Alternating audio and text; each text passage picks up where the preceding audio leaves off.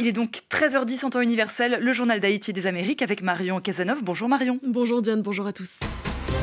Le carnaval d'Haïti se poursuit dans un contexte de violence extrême avec des affrontements meurtriers entre les gangs et après les récentes manifestations pour le départ d'Ariel Henry. Aux États-Unis, le mot féminicide, un mot encore tabou que certaines associations féministes tentent aujourd'hui d'imposer dans le débat public. Et puis dans le journal de l'Outre-mer, on reste aujourd'hui encore dans la parade du carnaval. Serge Massot en Martinique, on attend les Diables Rouges aujourd'hui. Oui, on les appelle aussi les papas diables, témoins des liens entre l'Afrique et les Antilles pour un mardi euh, gras en rouge et noir dans les rues de Fort-de-France. À tout à l'heure, Serge. Port-au-Prince, 89.3 FM. Vous l'entendez derrière moi, donc euh, l'ambiance du carnaval en Haïti, parade à Port-au-Prince, mais ces festivités sont ternies par les troubles que traverse le pays. On en parle dans votre revue de presse. Arim Lipold, bonjour. Oui, bonjour, euh, bonjour Marion, bonjour à tous. Une fête qui se déroule euh, donc euh, en effet dans un contexte de violence. Oui, exactement. D'ailleurs, il y a eu des scènes de panique euh, hier à Port-au-Prince euh, en plein carnaval. Selon Radio Télé Métronome, plusieurs carnavaliers euh, ont été blessés suite à une euh, attaque des, des bandits. Euh, ça s'est passé au Champ de Mars. La PNH, la police nationale euh, haïtienne, n'a pas pu intercepter les bandits, selon donc euh, les informations de Radio Télé euh, Métronome. Ce mardi et demain, mercredi, Marion, sont, ont été déclarés jours fériés sur tous les territoires. C'est ce qu'écrit Altea Presse. Les festivités carnavalesques ont débuté dimanche, justement au Champ de Mars.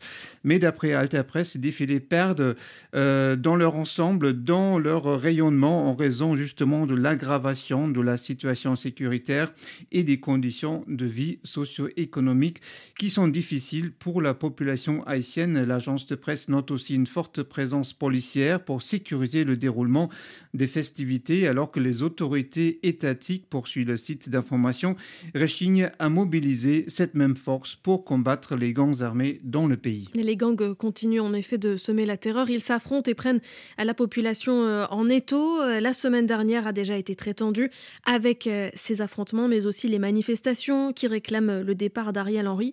On fait le point avec Marie-André Bélange à Port-au-Prince. Les Haïtiens vivent au rythme des appels au secours. Depuis quelques jours, les résidents des zones de la plaine du cul-de-sac ne savent pas à quel saint se vouer. Ceux qui habitent les quartiers de Blanchard, Terre-Noire, et rue Germain ont été contraints d'abandonner leur maison pour échapper à la violence des bandes armées qui s'affrontent. Il y aurait des morts et des blessés. Des maisons ainsi que des champs de canne totalisant 8 hectares appartenant à la compagnie du Rhum Barbancourt ont été incendiés. La production d'alcool n'a pas été affectée, a précisé un communiqué de la Romerie fondée il y a 160 ans et connue aujourd'hui à travers le monde. Toutefois, l'entreprise précise qu'en raison de ces violences, les résidents des zones avoisinantes ne pourront pas bénéficier des activités de sa fondation. Donc, ils n'auront pas accès à de l'eau traitée gratuite, au centre de soins médicaux gratuits également, à l'utilisation d'aires de jeu, terrains de football et basketball. Entre le 7 et le 11 février, les attaques armées dans plusieurs communes, dont Carrefour et Cité Soleil, ont provoqué le déplacement de 2686 personnes selon l'Organisation internationale pour les migrations. Marie-André Bélange, Port-au-Prince, RFI. Pour aider la police haïtienne à lutter contre les gangs, Harim, le déploiement d'une force internationale de sécurité est prévu et c'est le sujet d'une réunion qui se tient actuellement à Washington. Oui, selon le Nouvelliste, cette réunion de planification a commencé hier. Elle dure deux jours, donc euh, jusqu'à aujourd'hui mardi. Côté haïtien, la ministre de la Justice et de la Sécurité publique, Émilie Prophète, s'est déplacée avec, entre autres, le chef de la police nationale, France LB. Des diplomates américains y participent, ainsi qu'une délégation kenyane. D'après le Nouvelliste, le gouvernement haïtien insiste pour avoir une date approximative pour le déploiement de cette force. Des représentants d'autres pays participent également aux discussions. Le journal cite l'Espagne, l'Italie, le Bénin, le Mexique ou encore le Brésil. Tous des pays qui soit financent la mission internationale, soit envoient des policiers. Et la situation est urgente car la police haïtienne est totalement livrée à elle-même. Oui, c'est ce que souligne le Miami Health aujourd'hui. Selon le journal de Floride, la PNH a perdu plus de 1600 officiers l'année dernière. C'est un chiffre avancé par les Nations Unies. Il reste à présent moins de 9000 officiers pour une population de près de 12 millions d'habitants, d'après le conseiller pour la sécurité nationale de la Maison-Blanche, John Kirby. L'objectif des discussions préalables à Washington, c'est de définir, dit-il, euh, les paramètres généraux de ce que pourrait être cette force de sécurité multinationale et de savoir de quelle manière elle pourrait fonctionner. Le Miami Herald euh, note euh, que beaucoup d'incertitudes demeurent autour du déploiement éventuel de cette force après la décision de la justice kenyane qui avait jugé une telle opération contraire à la Constitution. RFI. The world at your doorstep. Aux États-Unis, le Sénat a adopté ce mardi matin, donc il y a un peu plus d'une heure, un programme d'aide à l'Ukraine et à Israël attendu de longue date. Exactement, une décision importante, même si ce projet de loi se heurte toujours à une opposition, une opposition pardon, farouche des républicains de la Chambre des représentants. Résume le Washington Post, le programme d'aide prévoit une enveloppe de 6 milliards de dollars pour l'Ukraine ainsi que 14 milliards de dollars pour Israël. Ce qui est important à noter, selon le New York Times, c'est que 22 sénateurs républicains ont voté avec la quasi-totalité des démocrates en faveur de ce projet de loi Mario. La revue de presse d'Arim Lipold. On reste aux États-Unis pour notre dossier. Euh, dans euh, le pays, une femme meurt toutes euh, les 5 heures sous les coups de son compagnon ou ex-partenaire, soit 1700 en 2021 selon les chiffres du FBI. Calculé à population égale, ça reste trois fois plus qu'en France. En France où on parlerait de féminicide, c'est-à-dire le meurtre d'une femme parce qu'elle est une femme. Mais aux États-Unis, ce mot reste complètement absent du débat public. Il est même tabou, Marine Lebeg. Je suis sortie avec un homme, c'était un beau blond aux yeux bleus. Il semblait venir d'une bonne famille. Dawn Wilcox a 22 ans quand elle rencontre Kenneth Sartley. Il a tout l'air du petit ami idéal, sauf quand il boit de l'alcool, il devient violent, un grave défaut que Dawn décide de supporter jusqu'à une nuit des années 1980. Je me souviens qu'il m'a retenu contre mon gré dans mon appartement pendant des heures et qu'il m'a agressé. Il m'a dit qu'il allait me tuer. Mais son petit ami, complètement ivre, ne passe pas à l'acte. Ce n'est que plus tard que Dawn se dégage de son emprise. Elle le quitte lorsqu'il est condamné pour le viol d'autres femmes. Aujourd'hui, cette Américaine originaire du Texas a 59 ans, mais cette nuit où elle a échappé à la mort, elle ne l'a pas oubliée. Au contraire, elle en a fait son combat. Je suis la créatrice de Women Count USA. C'est le nom que j'ai donné à ce projet que j'ai lancé en 2016. J'ai commencé à regarder autour de moi et j'ai découvert que personne ne surveillait les féminicides en tant que tels. Alors tous les soirs, après le travail, Dawn s'installe derrière son ordinateur dans sa maison de Dallas et elle recense un par un les meurtres de femmes, femicides en anglais, commis aux États-Unis. Dans le tableur de l'année 2023, déjà 856 cases sont remplies, avec pour chacune une photo, un nom, un âge, le combat de Dawn, faire en sorte que les victimes soient reconnues comme telles, un combat d'autant plus difficile que le mot féminicide reste mal perçu par de nombreux Américains. C'est parce que ça ressemble beaucoup au mot féminisme, qui est un peu un gros mot ici. Vous savez, même si nous aimons penser que nous sommes modernes et progressistes, notre société est encore très patriarcale. Lorsque les femmes parlent de violence domestique, d'agression sexuelle ou de féminicide, les hommes le prennent comme un affront personnel. Kimala Price, professeur à l'Université de San Diego en Californie, associe ce silence à une autre faille de la société américaine. Je pense que c'est en partie lié à la question du contrôle des armes à feu aux États-Unis. Comme vous le savez, la violence armée est très répandue ici. Et si vous parlez des féminicides, ça oblige les gens à réfléchir à leur cause. Si le sujet du port d'armes est sensible dans le pays, celui des féminicides l'est tout autant. Plus de la moitié des femmes assassinées le sont par arme à feu et le plus souvent par un ex ou par l'actuel compagnon. Pour les Américains, les féminicides relèveraient donc de la vie privée, qui la Price. Les gens ne voient pas la gravité du problème parce qu'il n'a pas lieu dans l'espace public. On n'est pas censé s'impliquer dans la relation de deux personnes. Mais les relations violentes ne sont pas un crime passionnel. Elles ne sont que domination et contrôle. Pour que ces crimes soient enfin visibles, il faudrait donc repenser les relations affectives. Pour Dawn, commencer par utiliser le mot féminicide serait déjà un bon début. Nous ne pouvons pas voir quelque chose que nous ne pouvons pas nommer, vous savez, et les gens ne sont pas familiers avec le terme. Mais plus ce mot est utilisé, plus les gens comprennent qu'il ne s'agit pas seulement de tuer des femmes. Lorsqu'on parle d'homicide féminin, on a l'impression qu'il s'agit d'un meurtre pur et simple. Quand on utilise le mot féminicide, il s'agit d'une signification plus profonde, celle d'être tué en raison de son sexe. Dawn l'assure, elle continuera à éplucher les avis de décès pour mettre en lumière ces femmes assassinées. Mais pour l'instant, ce travail de titan reste dans l'ombre, sans relais au niveau politique. Lorsqu'elle prendra sa retraite dans quelques années, elle compte créer une association pour élargir son projet et tenter de placer la question des féminicides au centre du débat public américain. Un dossier de Marine. Direction à présent le Venezuela dans la ville de Maracaibo, euh, sur le campus de la faculté de sciences. Depuis quelques années, le lieu a été euh, peu à peu abandonné, puis pillé, mais aujourd'hui des professeurs cherchent à maintenir l'institution universitaire à flot. Reportage d'Alice Campagnol. Tout ce que vous voyez sur le sol ici, ce sont des thèses. Une bibliothèque universitaire saccagée, les pages des livres arrachées et des couvertures cartonnées abandonnées au sol. Bienvenue à la faculté de sciences du Zulia à Maracaibo, la deuxième ville du Venezuela. Randy Guerrero est chercheur, il a été étudiant ici. Toute l'information qui s'est générée ici pendant des décennies, tout est là par terre. Mais si vous faites attention, vous remarquerez qu'il n'y a pas les pages, seulement les couvertures. Car les voleurs vendent le papier pour le recyclage et gagnent ainsi un peu d'argent. Ça fait mal de voir tout ça. Toute cette connaissance, tout ce savoir généré pendant les études de milliers d'étudiants, tout est perdu. À l'image de ce campus complètement abandonné, José Ortega est le doyen de la faculté.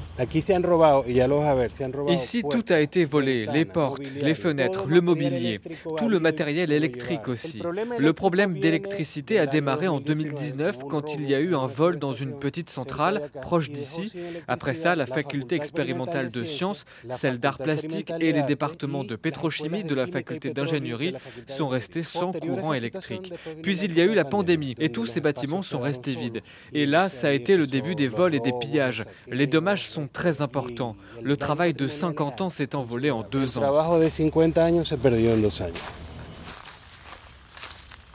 Aujourd'hui, impossible de voir où l'on met les pieds sur les chemins du campus, tant l'herbe y est haute, les arbres cachent les bâtiments et les feuilles jonchent les salles de classe. Personne ne vient plus ici. D'ailleurs, des étudiants à l'université de sciences, il n'y en a presque plus.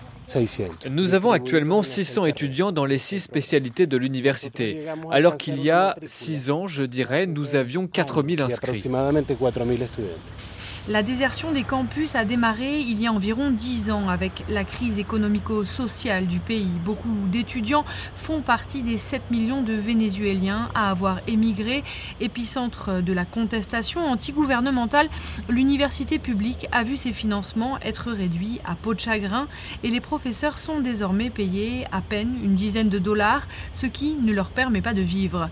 Tobias Rosa Soto, directeur du département de mathématiques. Je ne viens pas tous les jours car mon salaire ne me permet pas de prendre les transports publics quotidiennement depuis chez moi. Mais quand il faut, je viens, quand il y a quelque chose d'important, que l'on doit se réunir par exemple. Actuellement, on donne des cours dans le bâtiment principal puisqu'il a été remis sur pied. Donc, l'idée c'est de se le réapproprier, qu'il y ait une présence et de ne pas laisser les installations abandonnées. Si vous regardez une photo d'avant et que vous voyez ça aujourd'hui, franchement, ça donne envie de pleurer. En l'an 2000, quand j'ai passé mon diplôme, la bibliothèque, par exemple, elle ne donnait envie que d'une chose, s'y asseoir pour étudier. Aujourd'hui, rien n'est fait par les autorités pour tenter de récupérer ce campus, comme bien d'autres dans tout le pays, comble du cynisme ici à Maracaibo, de l'autre côté de la rue, à quelques mètres à peine de l'université de sciences, un grand parc d'attractions vient d'être inauguré par le gouvernement, un parc de 33 hectares à plusieurs millions de dollars. Alice Campagnol, de retour de Maracaibo, RFI. Un reportage à réécouter sur la page internet du journal d'Haïti et des Amériques. Radio France Internationale. On a parlé un peu plus tôt du carnaval d'Haïti. On s'aufile à présent entre les chars, les danseurs, les plumes et qui virevoltent à Rio, au Brésil. des touristes du monde entier viennent assister à ce carnaval coloré où se produisent les écoles de samba de la ville. Là où il fallait être, là où il fallait être, c'était dans le Sambodrome, avenue mythique de Rio. Et Sarah Cozzolino y a promené son micro.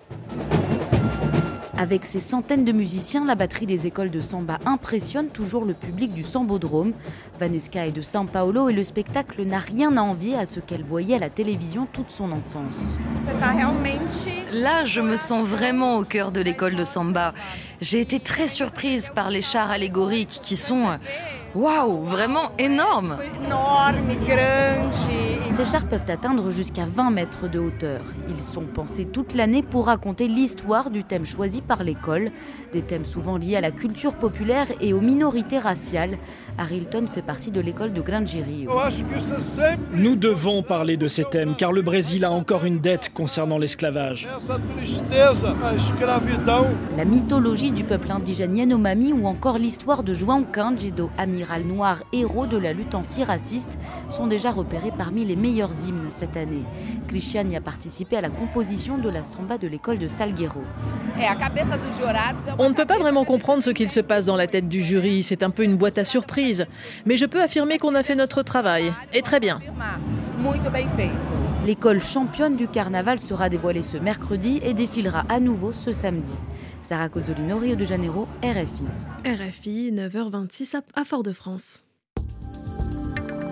Le journal de l'Outre-mer. On reste dans l'ambiance carnaval, cette fois aux Antilles, avec vous, Serge Massot, puisque Fort-de-France se prépare à un mardi gras en rouge et noir. Oui, des dizaines de milliers de personnes sont attendues dans les rues de Fort-de-France aujourd'hui pour un mardi gras aux couleurs des Diables Rouges, personnages mythiques du carnaval antillais et témoins des liens entre les Antilles et l'Afrique.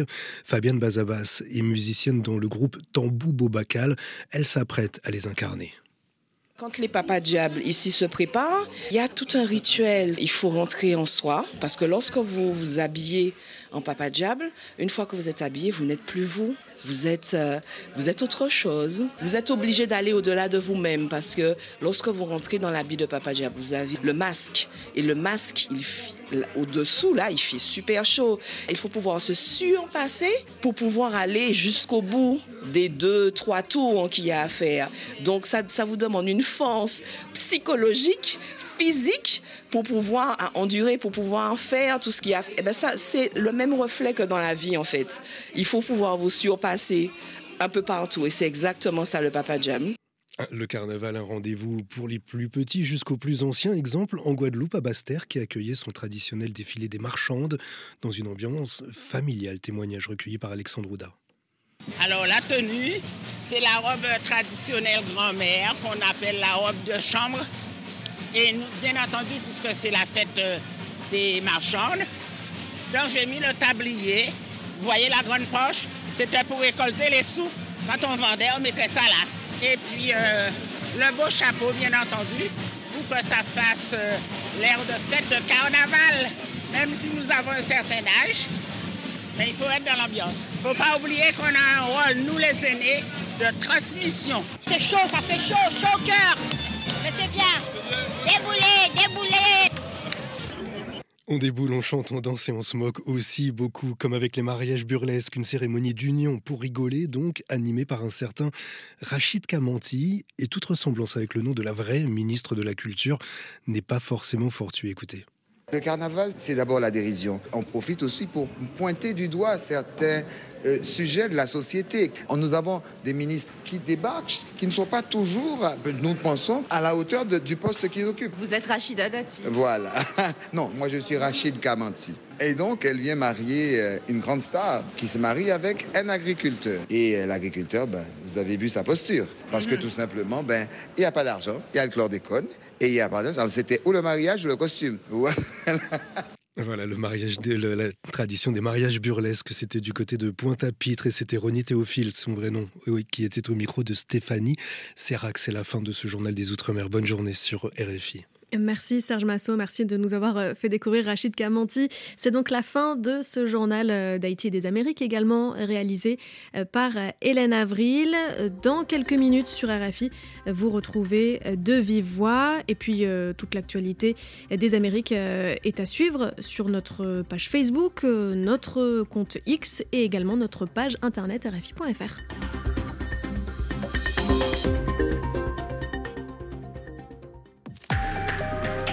Écoutez tous nos podcasts sur l'application RFI Pure Radio.